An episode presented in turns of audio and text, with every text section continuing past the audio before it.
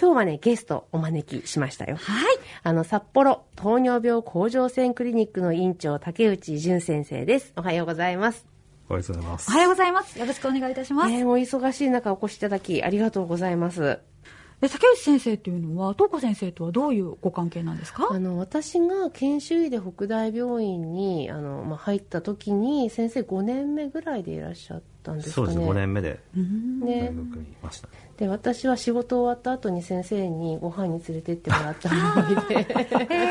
懐かしいですねね。あと、麻雀一緒にしたりとか。麻雀は先生、めちゃめちゃ強かったですよそんなことね。ない、そんなことない。当時は全然本当にあの、お遊び感がありましたけど。じゃあ何年来のあご関係なんですかね？先輩として、なんかいつもあの、存在している方みたいな感じで、背中を見て、まさしくそうですねえー歩いてきたという感じなんですね。はい。では、ドクター東子のラジオ診療室、竹内先生、今日のテーマは？はい。今日はお砂糖を味方にする方法です。お砂糖を味方にする方法。いや、これは気になります。やはり、ね、砂糖は取りすぎないようにって、まあよく言われますし、気をつけてはいるんですけれどもね。そうですね。とにかく悪者扱いされやすいお砂糖ですけども、お砂糖が本当に悪者なんでしょうか？というお話です。先に答えを言っちゃうんですね。はい。答えはノーです。そうですよね。程よい量で使いどころに注意して取り入れることがお砂糖は味方につけられますよ。あーお砂糖は味方。いや、ちょっと嬉しいんですけれども、ではですよ、なぜ悪者扱いされちゃうんでしょうか？そうですね。お砂糖っていうのは取りすぎると、まあ、太ったりとか虫歯、まあ、私が専門としている糖尿病の原因になるっていうことで悪者扱いされることが多いんですけども、まあ、確かに取りすぎっていうのは体に悪い、まあ、これは砂糖もそうですし全ての食品について言えることなんですけれども、はい。体内の器官臓器の多くは主にタンパク質脂質糖質をエネルギー源としております、中でも私たちの思考や行動のコントロールを司る脳のエネルギー源はブドウ糖という、まあ、砂糖の分解されたものですね。つまり砂糖は私たちの生活していくために必要なエネルギー源というふうに考えられます、うんうん。これね、先生、私ね、麻雀してて、すごいお腹減るんですけど、麻雀ってすごい頭使うじゃないですか。相当脳を使ってるんでしょそうですよね、なので私いつも麻雀やって痩せるのは 脳がねブドウ糖をめちゃめちゃ消費しているからその先生もおっしゃったように脳脳ってブドウ糖だけをエネルギー源とするからものすごいあのカロリー消費してるのかなって仮説を勝手に自分で思ってるんですけど、麻雀ダイエット説そうですそうです。な るほど。ありかな。い や今話聞いてそう思いましたそうですねよ。なんか疲れてる時に甘いものが欲しくなったりとか、あとうん同時通訳をされている、まあ、ご職業の方は本当に合間合間にチョコレートをね、うん。常に食べるなんてお話も聞いたことありますし、脳にはやっぱり甘いもの糖っていうのが必要っていうことですね。大事ってことですね。必須になってくると思いますね、へー。で竹内先生そもそも砂糖とか糖質っていうのは何なんですかね、はい、砂糖っていうのは、まあ、糖質の一種なんですよね、まあ、二糖類というものなんですけども糖質っていうのは炭水化物というあの、まあ、ご飯とかあのパスタとかですね。そば、蕎麦とかそういうものから食物繊維を抜いたものが糖質という単位になります。ん。というと炭水化物から食物繊維を抜いたも全てのものみたいなそれってほぼ炭水化物ってことですか？はい。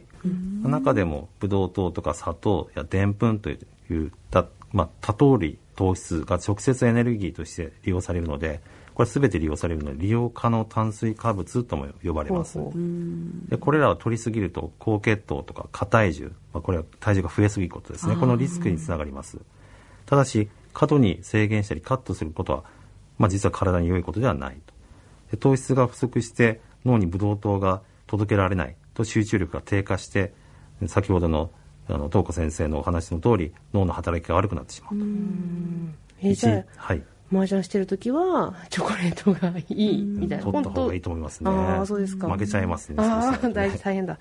でえ一日どのくらいの目安があの、まあ、そう適正なんですか？その方々の体格とかですねその、まあ、性別とかですねあと活動量にもよりますけれども最低2 3 0グラム以上はあの取った方がいいと思います。え砂糖として2 3 0グラム以上。そのそれともご飯とか全部その炭水化物として2 3 0グラム？もしあの、まあ、制限をされている方でもあの取るとしたら砂糖もご飯も含めて最低2 3 0は取らないとということです。ああ最低はなるほど、はい。なるほど。なるほど、まあ、砂糖とか糖質が体に必要な栄養素だっていうことは本当にねラジオの前の皆さんにも分かっていただけたと思うんですけれどもでもダイエットをするっていう方は、まあ、まずは糖質を減らさなきゃって考えてしまっている方も多いと思うんですよね。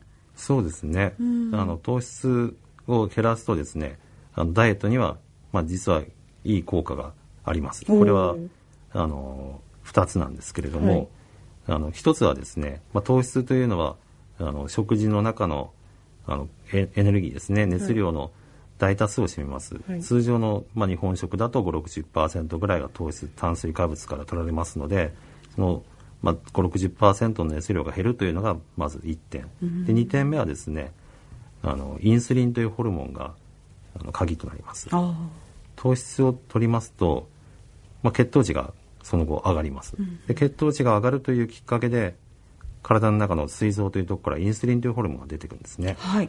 でインスリンっていうのは、まあ、皆さん血糖値を下げるホルモンということであの有名ですけれども、まあ、実はこのインスリンっていうのは体に物を溜め込むホルモンでして老化ホルモンとも言われているんですけれども体の中に物を溜め込んでしまう。ですからインスリンの分泌が少なくなってくると体に物を溜め込みづらくなりますので痩せてくると。